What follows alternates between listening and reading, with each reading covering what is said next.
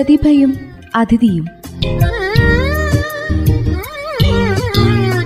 വിവിധ മേഖലകളിൽ നേട്ടങ്ങൾ കൈവരിച്ച പ്രതിഭാശാലികളെയും വിശിഷ്ടാതിഥികളെയും പരിചയപ്പെടുത്തുന്ന പരിപാടി.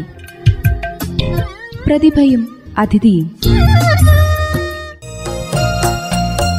നമസ്കാരം എല്ലാ പ്രിയ ശ്രോതാക്കൾക്കും പ്രതിഭയും അതിഥിയും പരിപാടിയുടെ പുതിയൊരധ്യായത്തിലേക്ക് സ്വാഗതം. ഇന്ന് പ്രതിഭയും അതിഥിയും പരിപാടിയിൽ നമ്മോടൊപ്പമുള്ളത് കവി രവീന്ദ്രൻ തളീക്കരയാണ്. ഏറെ സ്നേഹത്തോടെ രവീന്ദ്രൻ സാറിനെ ഞങ്ങളുടെ പരിപാടിയിലേക്ക് സ്വാഗതം ചെയ്യുന്നു. സാറിന്റെ എഴുത്തുവഴികളിലെ കൂടുതൽ വിശേഷങ്ങൾ നമുക്ക് ഈ പരിപാടിയിലൂടെ ചോദിച്ചറിയാം. ഒന്നും പറയാതെ പോയി.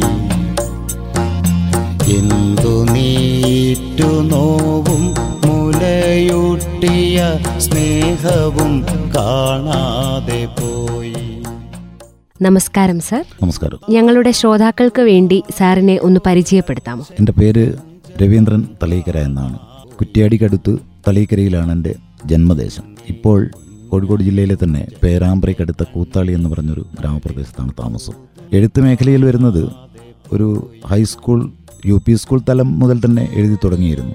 ഹൈസ്കൂൾ തലത്തിൽ ഉള്ള കവിതാ കവിതാരചന മത്സരങ്ങളിലൂടെ അതൊരു ജില്ലാതല മത്സരത്തിൽ ഒരു വിന്നറായി. അപ്പോൾ കവിതയാണ് എന്റെ ഒരു വഴി എന്നൊരു ബോധമുണ്ടായത് അവിടെ നിന്നാണ് പ്രത്യേകിച്ചും എനിക്ക് എടുത്തു പറയാനുള്ളൊരു കാര്യം സത്യത്തിൽ ഒന്നാം ക്ലാസ്സിലെ എന്നെ പഠിപ്പിച്ച വാര്യർ മാസ്റ്റർ എന്ന് പറയുന്ന കുട്ടിശങ്കര വാര്യരുടെ കവിത ആലാപന ശൈലിയാണ് കവിതയിലേക്ക് എന്നെ എത്തിക്കാനുള്ള ഒരു പ്രചോദനം എന്ന് പറയുന്നത്. ആ കാലം മുതൽ തന്നെ കവിതയെ മനസ്സിൽ ആവാഹിച്ച് നടക്കുന്ന ഒരു കാലഘട്ടമായിരുന്നു. ക്ലാസ്സിൽ നന്നായി കവിത ചൊല്ലുന്നൊരു കുട്ടിയെന്ന് എൽ പി സ്കൂൾ തലം മുതൽ അറിയപ്പെട്ടു. പിന്നീട് എഴുത്തിന്റെ വഴികളിലേക്ക് ഒരു യു പി സ്കൂൾ കാലഘട്ടത്തിലാണ് വരുന്നത്.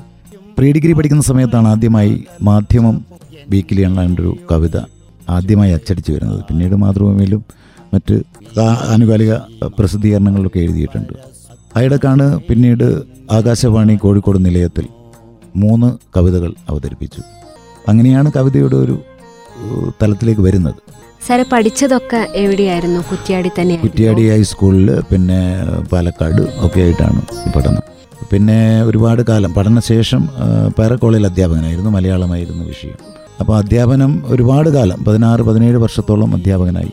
പിന്നീട് ഒരു English medium school Kuttiady K E T public സ്കൂളിൽ വർക്ക് ചെയ്തു. ഉമ്മത്തൂർ ഒരു എസ് ഐ പബ്ലിക് സ്കൂളുണ്ട് അവിടെ വർക്ക് ചെയ്തു. പിന്നെ എന്ന് പറഞ്ഞാൽ പൊതുവേ പ്രഭാഷണം അതുപോലെ മറ്റ് സാംസ്കാരിക പരിപാടികളൊക്കെ ഉണ്ടാവാറുണ്ട്. അതോടൊപ്പം തന്നെ നാടക പ്രവർത്തനമുണ്ട് നാടക പ്രവർത്തനത്തിൽ നാട്ടിൽ തന്നെ ഞാൻ തന്നെ എഴുതി രചനയും സംവിധാനവും നിർവഹിച്ച് മത്സര പരിപാടികളിൽ. അതുപോലെ ഞങ്ങൾക്കിപ്പോൾ അവിടെ ഒരു റെസിഡൻസ് അസോസിയേഷൻ ഉണ്ട്. എല്ലാ വർഷവും കൃത്യമായി ഇങ്ങനെ വാർഷിക ആഘോഷങ്ങൾ നടക്കാറുണ്ട് വളരെ ടാലന്റായ ഒരുപാട് ആളുകളുടെ ഒരു കൂട്ടായ്മയാണ്. അതുകൊണ്ട് തന്നെ നൃത്തമായാലും ഗാനമായാലും കവിതയായാലും നാടകമായാലും ഒക്കെ. അപ്പോൾ അവിടെ കോമഡി സ്കിറ്റായാലും അല്ലെങ്കിലും ഒക്കെ അത് എഴുതുകയും ചെയ്യുകയും ഒക്കെ ചെയ്തു. അങ്ങനെ ആ ഒരു മേഖലയിലും ഉണ്ട്. ഇപ്പോൾ സാഹിത്യ ലോകത്ത് സാറ് കവിതകളാണോ കൂടുതലായിട്ടും എഴുതാറുള്ളത്? മറ്റ് ഏതൊക്കെ മേഖലകളിലാണ് എഴുതാറുള്ളത്? കഥകൾ എഴുതാറുണ്ട്. ഒന്ന് രണ്ട് കഥകൾ പ്രസിദ്ധീകരിച്ചു. പക്ഷെ എന്റെ അടുത്ത ഒരു ഒരു ഗുരു തുല്യനായ സുഹൃത്ത് എന്ന് പറയാവുന്ന ആളായിരുന്നു മരണപ്പെട്ടു പോയ അക്ബർ കക്കട്ടിൽ അദ്ദേഹം നിങ്ങൾക്കറിയുന്ന പോലെ സാഹിത്യ അക്കാദമി അവാർഡ് വിന്നറാണ്. സാഹിത്യ അക്കാദമി അംഗമായിരുന്നിട്ടുണ്ട്. ഒരുപാട് കഥകൾ അക്ബറിന്റെ കഥകൾ സിലബസ് പി ഡിഗ്രി തലങ്ങളിലെ കുട്ടികൾക്ക് പഠിക്കാനുണ്ടായിരുന്നു. അപ്പോൾ അക്ബർ കക്കട്ടിൽ എന്നോട് പറഞ്ഞത് നിന്റെ വഴി കഥയേക്കാൾ കവിതയാണ് എന്നതാണ്. ഞാനതിന്റെ കാരണം ചോദിച്ചിട്ടില്ല. ചോദിക്കാത്തതിന്റെ കാരണം വലിയൊരു കഥാകാരൻ അങ്ങനെ അഭിപ്രായപ്പെടുമ്പോൾ അതെന്തുകൊണ്ട് എന്ന് ചോദിക്കുന്നതിനേക്കാൾ നല്ലത് ആ വഴി തിരഞ്ഞെടുക്കുക എന്നാണ് അപ്പോൾ അക്ബറെ മാഷെ പോലുള്ള ഒരാൾ കവിതയാണ് നിന്റെ വഴി വഴി എന്ന് പറയുമ്പോൾ. എന്നാലും ഇടക്കൊക്കെ ചെറിയ കഥകൾ എഴുതി പോകാറുണ്ട്. അതൊന്നും പ്രസിദ്ധീകരണത്തിന് കൊടുക്കാറില്ല. സാധാരണഗതിയിൽ ഒരു എഴുത്തുകാരനെ സംബന്ധിച്ചിടത്തോളം മറ്റുള്ളവർ കേൾക്കുന്നതിനേക്കാൾ അത് വായിക്കുമ്പോൾ നമുക്ക് കിട്ടുന്ന സ്വന്തം കിട്ടുന്നൊരു അനുഭൂതിയുണ്ട്. ആ അനുഭൂതിയാണ് വായനക്കാരനേക്കാൾ എഴുത്തുകാരന് സ്വയം വായിക്കുമ്പോൾ കിട്ടുന്ന ഒരു അനുഭൂതിയാണ് ഏത് എഴുത്തിന്റെയും അതിന്റെ ആത്യന്തിക ഗുണം എന്നാണ് ഞാൻ മനസ്സിലാക്കുന്നത്. കവിതകൾ എഴുതാറുണ്ടെന്ന് പറഞ്ഞു. ഏതെങ്കിലും തരത്തിലുള്ള കവിതാ സമാഹാരങ്ങളൊക്കെ ഇതുവരെയും പുറത്തിറങ്ങിയിട്ടുണ്ടോ? രണ്ട് കവിതാ സമാഹാരങ്ങൾ പുറത്തിറങ്ങി. ജാലക കാഴ്ചകൾ എന്നാണ് ഒരു കവിതാ സമാഹാരത്തിന്റെ പേര്. ഈ അടുത്ത് മരണപ്പെട്ടുപോയ മലയാളത്തിലെ പ്രിയപ്പെട്ട കവി ചൊവ്വല്ലൂർ കൃഷ്ണൻകുട്ടിയാണ് ആ കവിതക്ക് അവതാരിക എഴുതിയത്. ശേഷിപ്പുകൾ എന്ന മറ്റൊരു കവിതാ സമാഹാരവും കൂടി എഴുതിയിട്ടുണ്ട്. അതിന്റെ അവതാരിക എഴുതിയത് ബഹുമാനപ്പെട്ട അക്ബർ മാഷാണ്. അതിന്റെ പ്രകാശനം നടത്തിയതും അദ്ദേഹമാണ്. ഈ കവിതാ സമാഹാരങ്ങളിലൊക്കെ ചൊൽക്കവിതകളാണ്. പൊതുവേ കവിതയുടെ ഒരു കാലാന്തരത്തിൽ അടുത്ത കാലത്തായിട്ട് കവിതയ്ക്ക് വന്ന വലിയൊരു മാറ്റമുണ്ട്. കാരണം നമ്മൾ പഠിച്ചു വരുന്ന കാലത്ത് വൃത്തത്തിലും അതുപോലെ അലങ്കാരങ്ങളിലൊക്കെ ഊന്നി മഹാകവികളെ പിൻപറ്റി എഴുതുന്ന ഒരു കവിതാ സംസ്കാരമായിരുന്നു നമുക്കുണ്ടായിരുന്നത്. ആ കാലഘട്ടങ്ങളിൽ ബാലചന്ദ്രൻ ചുള്ളിക്കാടിനെ പോലുള്ള ക്യാമ്പസ് കവികൾ കടന്നു വരികയും കവിതയ്ക്കൊരു പുതിയ മാനം ഉണ്ടാവുകയും ചെയ്തു. കവിതയെ യുവത്വത്തിലേക്ക് എത്തിച്ചതിൽ ഒരു പ്രധാന പങ്ക് കടമ്പനിട്ട രാമകൃഷ്ണനാണ് ആദ്യം. കോഴി ശാന്ത അതുപോലുള്ള കാട്ടാളൻ പോലുള്ള കവിതകൾ പെട്ടെന്ന് ആ കാലഘട്ടത്തെ യുവതലമുറ ഏറ്റെടുത്തു. പിന്നീടാണ് ബാലയന്ത്രം ചുള്ളിക്കാട് കുറെ കൂടി സരസമായ എന്നാൽ കാഠിന്യമുള്ള പദപ്രയോഗങ്ങളിലൂടെ വല്ലാത്ത കവിതയുടെ ഒരു അനുഭൂതി കോളേജ് ക്യാമ്പസുകളിൽ ഉണ്ടാക്കുന്നത്. അങ്ങനെ അദ്ദേഹത്തെ ആ കാലഘട്ടത്തിൽ ക്യാമ്പസ് കവി എന്ന് വിളിക്കപ്പെട്ടു. അവിടെ നിന്നാണ് കവിക്ക് ഒരു വേഷം ആസ്വാദകന്റെ മനസ്സിൽ ഒരു താടി വേണം മുടി നീട്ടി വളർത്തിയ ഒരു തോൾസഞ്ചിയിട്ട കവി എന്ന അയഞ്ഞ ജുബയിട്ടൊരു കവി എന്ന ബോധമുണ്ടായത്. അതിലൊരു പരിധിവരെ ആ കാലഘട്ടത്തിലെ കുട്ടികളുടെ മനസ്സിലുണ്ടായിരുന്ന ലഹരി ബോധങ്ങളൊക്കെ അതിന് ഒരു ഉപോത്ബലകമായിട്ടുണ്ട്. ക്യാമ്പസ് കവി എന്ന രീതിയിൽ നമ്മുടെ ബാലചന്ദ്രൻ ചുള്ളിക്കാടിന് ശേഷം വരുന്നത് കുരിപ്പുഴ ശ്രീകുമാർ അവരൊക്കെ കവിതയെ ജനകീയവൽക്കരിക്കാൻ വേണ്ടി കുരിപ്പുഴയൊക്കെ റെയിൽവേ സ്റ്റേഷനിൽ ഇരുന്ന് കവിത ചൊല്ലിയിട്ടാണ് പോലും അദ്ദേഹത്തിന്റെ ആദ്യ പുസ്തകങ്ങളൊക്കെ വിറ്റഴിഞ്ഞു പോയത്. കുരിപ്പുഴ എന്റെ നല്ലൊരു സുഹൃത്താണ്. അദ്ദേഹം പലപ്പോഴും ഞങ്ങൾ കാണും. എന്റെ ഒരു സുഹൃത്തൊരു ബാലന്തളിയിൽ എന്ന് പറഞ്ഞൊരു നോവലിസ്റ്റ് ഉണ്ട് അദ്ദേഹത്തിന്റെ വീട്ടിലൊക്കെ വല്ലപ്പോഴും വരുന്ന സമയത്ത് അദ്ദേഹം എന്നോട് പറയാറുണ്ട് രവിക്കൊക്കെ ഭാഗ്യവാനാണ്. ഇപ്പോൾ ഇതുപോലുള്ള വേദികളിലേക്ക് വിളിക്കപ്പെടുന്നത് അന്നൊന്നും കവിതയെ അത്രത്തോളം ഗൗനിക്കാത്തൊരു കാലത്ത് കാരണം ഇതെന്തോ ഭ്രാന്താവേശം എന്ന് കണ്ടിരുന്നൊരു കാലഘട്ടം. കവിത എന്ന് പറയുമ്പോൾ വൈലോപ്പള്ളി ചങ്ങമ്പുഴ കുമാരനാശൻ കുഞ്ഞൻ നമ്പ്യാർ വള്ളത്തോൾ അതിൽ നിന്നും മാറി ഇതുപോലുള്ള കവിതകൾ പ്രണയത്തെ ലഹരിയെ മരണത്തെ ഒക്കെ വിഷയം ആക്കിക്കൊണ്ടെഴുതുന്ന കവിതകളെ വല്ലാത്തൊരു വെറുപ്പോടു കൂടിയാണ് പഴയ കാലഘട്ടത്തിൽ ആളുകൾ അതിനെ കണ്ടെത്തിയത്. പക്ഷേ ഇതിനെ പുതിയ തലമുറ ഏറ്റെടുത്തപ്പോൾ അവർ അതിന്റെ പിന്നിലാണെന്നും ഒരു ഹിപ്പികൾ എന്നൊക്കെ പറയുന്ന ഒരു അവസ്ഥാവിശേഷത്തിലേക്ക് വിശേഷത്തിലേക്ക് ആ കാലഘട്ടത്തിലെ കവിത പോവുകയുണ്ടായി. പിന്നീടാണ് ഇതൊക്കെ കവിതകളായിരുന്നു എന്നും ബാലചന്ദ്രൻ ചുള്ളിക്കാടായാലും കുരീപ്പുഴ ശ്രീകുമാറായാലും പിന്നീട് വന്ന പിന്നെ ഇപ്പോഴുള്ള മുരുകൻ കാട്ടാക്കടയായാലും ഒക്കെ അടയാളപ്പെടുത്തുന്നത്. അതേസമയം ചൊൽക്കവിതകൾക്ക് ഒരു മാനം നൽകിയത് ശ്രീ മധുസൂദൻ നായരാണ്.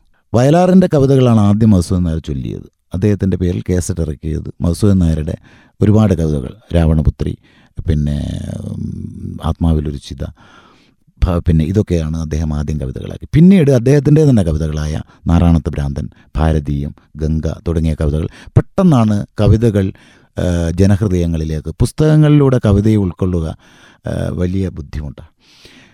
ഒരു നോവലും കഥയും നമുക്ക് വായിച്ചെടുക്കാം. പക്ഷേ പുസ്തകങ്ങളുടെ കവിതയെ ഉൾക്കൊള്ളുമ്പോൾ അത് ചൊല്ലി കേൾക്കുമ്പോഴാണ് അതിന് ഒരു ആസ്വാദക മനസ്സിലൊരു ഇടം കിട്ടുന്നത്. ആ ഇടം ഉണ്ടാക്കിയെടുത്തതിൽ പ്രധാന പങ്ക് വഹിച്ചത് മലയാളത്തിൽ മധുസൂദൻ നായരാണ്. ചൊൽക്കവിതകളാണ് സാർ ഇപ്പോൾ പുറത്തിറക്കിയ രണ്ട് കവിതാ സമാഹാരങ്ങളും അല്ലേ? അതെ ചൊൽക്കവിതകളാണ്. എനിക്ക് ഗദ്യകവിതകൾ എന്ന് പറയുന്നത് വളരെ തുച്ഛമായ കവിതകളേ ഉള്ളൂ. പക്ഷേ ഗദ്യകവിതകൾക്ക് ഞാൻ ഒരിക്കലും എതിരല്ല. വൃത്താധിഷ്ഠിതമായി കവിത എഴുതുക എന്നതൊരു പഴയ സങ്കല്പമാണെങ്കിൽ കൂടി അത് കുറേ കൂടി സ്ട്രെയിൻ ചെയ്യേണ്ട കാര്യമാണെന്നാണ് എനിക്ക് തോന്നുന്നത്. ഞാനിപ്പോൾ എഴുതിയ ഒരു പിന്നെ ഗദ്യ കവിത റേഷൻ കടയിലെ ക്യൂവിൽ അവളെ കണ്ടു. മാവേലി സ്റ്റോറിലെ ക്യൂവിലും അവളുണ്ടായിരുന്നു. കുട്ടിയുടെ കൈപിടിച്ച് ആശുപത്രിയിൽ ഒ പി ടിക്കറ്റിന് ക്യൂ നിൽക്കുന്ന സമയത്താണ് ഞാൻ നിന്നെക്കുറിച്ച് അവളോട് തിരക്കിയത്. ഒച്ച താഴ്ത്തി കണ്ണ് നനച്ച് അവൾ മെല്ലെ പറഞ്ഞു അയാൾ സ്ഥിരമായി ക്യൂവിലാണ്. ഇത് മദ്യം എന്ന് പേരിട്ട ഈ കവിത വളരെ വിശാലമായ രീതിയിലാണ് എന്റെ അവതാരികയിൽ മരണപ്പെട്ടു പോയ നമ്മുടെ ബഹുമാനപ്പെട്ട പിന്നെ അവതാരകൻ പറഞ്ഞത് ചൊവ്വല്ലൂർ കൃഷ്ണൻകുട്ടി സാറ്.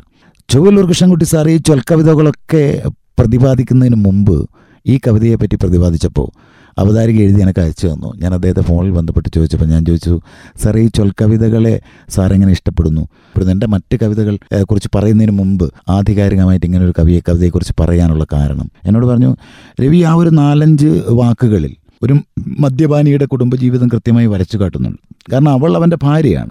അവൾ ശനിയാഴ്ച റേഷൻ കടയിലെ ക്യൂവിൽ അവളുണ്ട്. അവനില്ല.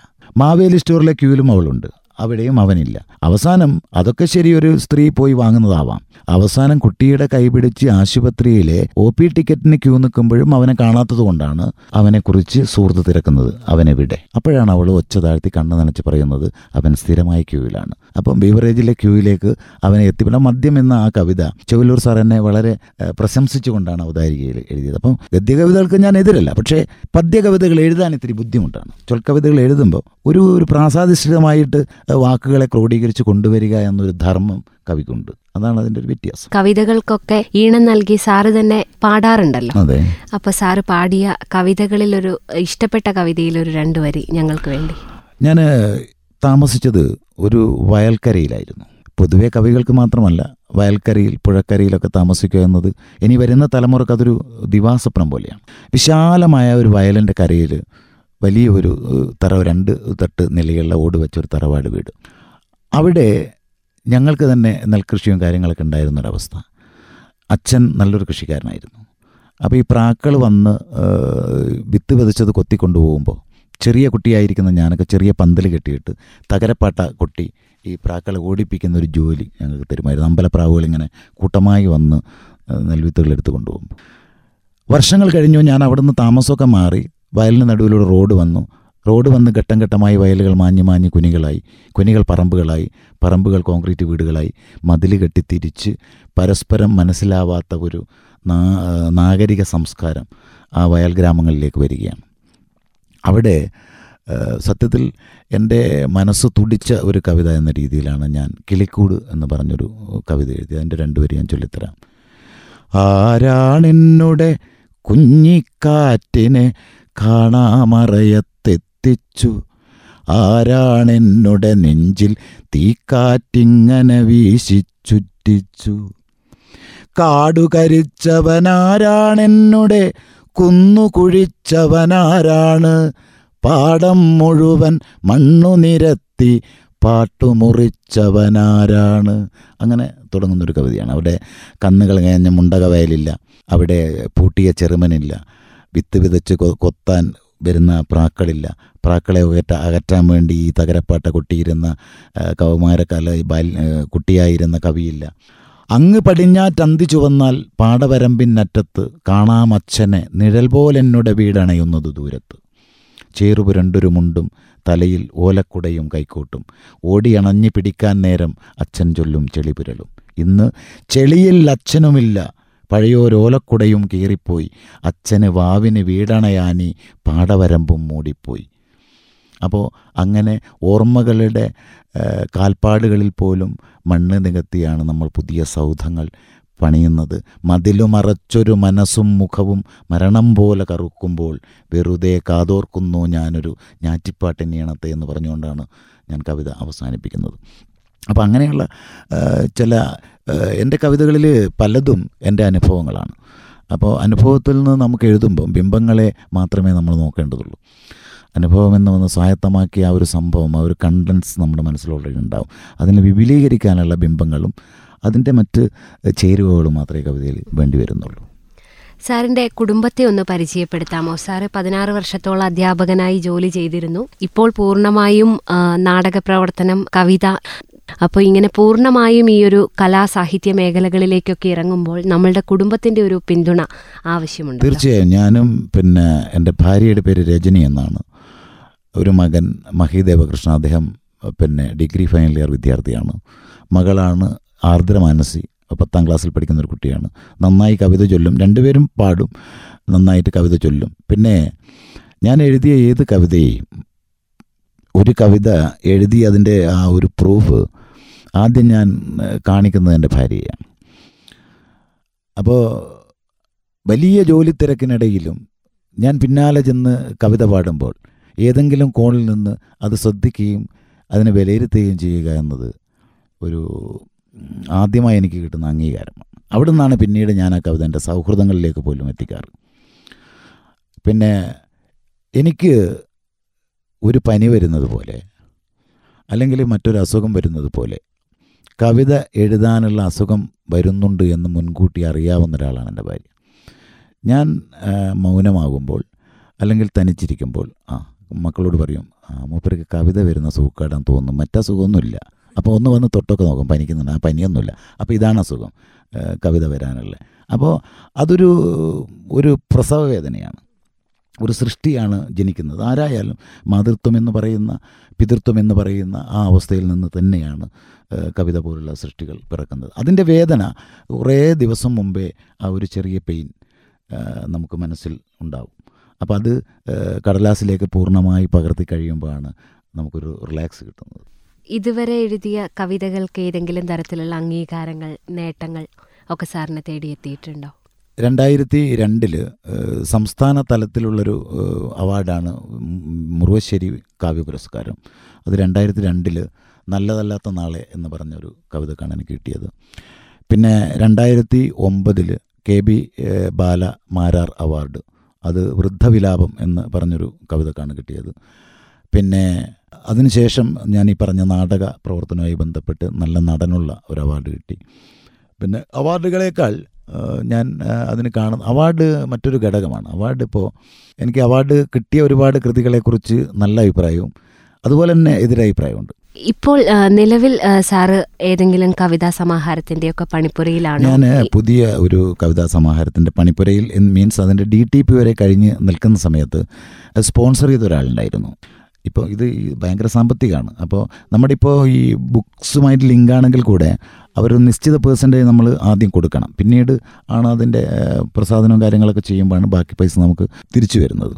അപ്പോൾ അതിന്റെ ഡി ടി പി കാര്യങ്ങളൊക്കെ ചെയ്തു. പിന്നെ ഞാൻ അതിന്റെ അവതാരിക പിന്നെ ബഹുമാനപ്പെട്ട നമ്മുടെ എം ഡി വാസുദേവൻ നായരെ കൊണ്ട് എഴുതിച്ചു വാങ്ങി പിന്നെ എന്നിട്ട് ഡി ടി പി കഴിഞ്ഞു. ഡി ടി പി ഒക്കെ ചെയ്തതിന് ശേഷമാണ് ഇദ്ദേഹം പെട്ടെന്ന് ആകസ്മികമായി രോഗിയായി രോഗി മീൻസ് സ്ട്രോക്ക് വന്നു കിടന്നുപോയി. അപ്പോൾ ആ ഒരു അവസ്ഥയിൽ പിന്നീട് അത് മൂവ് ചെയ്യാനായില്ല. എന്തായാലും ഡി ടി പിയും കാര്യങ്ങളൊക്കെ കഴിഞ്ഞുകൊണ്ട് ഇനിയിപ്പം വലിയ പണികളില്ല പ്രസിലേക്ക് കൊടുക്കേണ്ട കേസേ ഉള്ളൂ. പിന്നെ അപ്പോൾ എന്തായാലും അടുത്തത് അത് പ്രതീക്ഷിക്കാം. പുതിയൊരു കവിതാ സമാരം കുറച്ചുകൂടെ വലുതാണ് ഒരു നാൽപ്പത്തഞ്ചോളം കവിതകൾ ചെയ്തിട്ടാണ് ഉദ്ദേശിക്കുന്നത്. അപ്പോൾ ഒരുപാട് സന്തോഷം റേഡിയോ മാറ്റുലിയിൽ എത്തുകയും ഞങ്ങളുടെ ശ്രോതാക്കളോട് ഇത്രയും നേരം സാറിന്റെ എഴുത്തു വഴികളിലെ വിശേഷങ്ങൾ പങ്കുവയ്ക്കുകയും ചെയ്തതിലുള്ള സന്തോഷവും നന്ദിയും സാറിനെ അറിയിക്കുകയാണ്. ഇനിയും ഒരുപാട് കവിതകൾ സാറിന് എഴുതുവാനും അതൊക്കെ ഞങ്ങൾക്ക് സാറിന്റെ ശബ്ദത്തിലൂടെ തന്നെ കേൾക്കുവാനും കഴിയട്ടെ എന്നും ആഗ്രഹിക്കുന്നു. ഒരുപാട് സന്തോഷം. സന്തോഷം നമസ്കാരം. കളിക്കും കളിക്കണക്കൊക്കയും പ്രതിഭയും അതിഥിയും പരിപാടിയിൽ ശ്രോതാക്കൾ കേട്ടത് പ്രശസ്ത കവി രവീന്ദ്രൻ തളീക്കരയുടെ വിശേഷങ്ങൾ. കുഞ്ഞനൂജന്റെ കൈ എങ്ങനെ മാറ്റി നീ?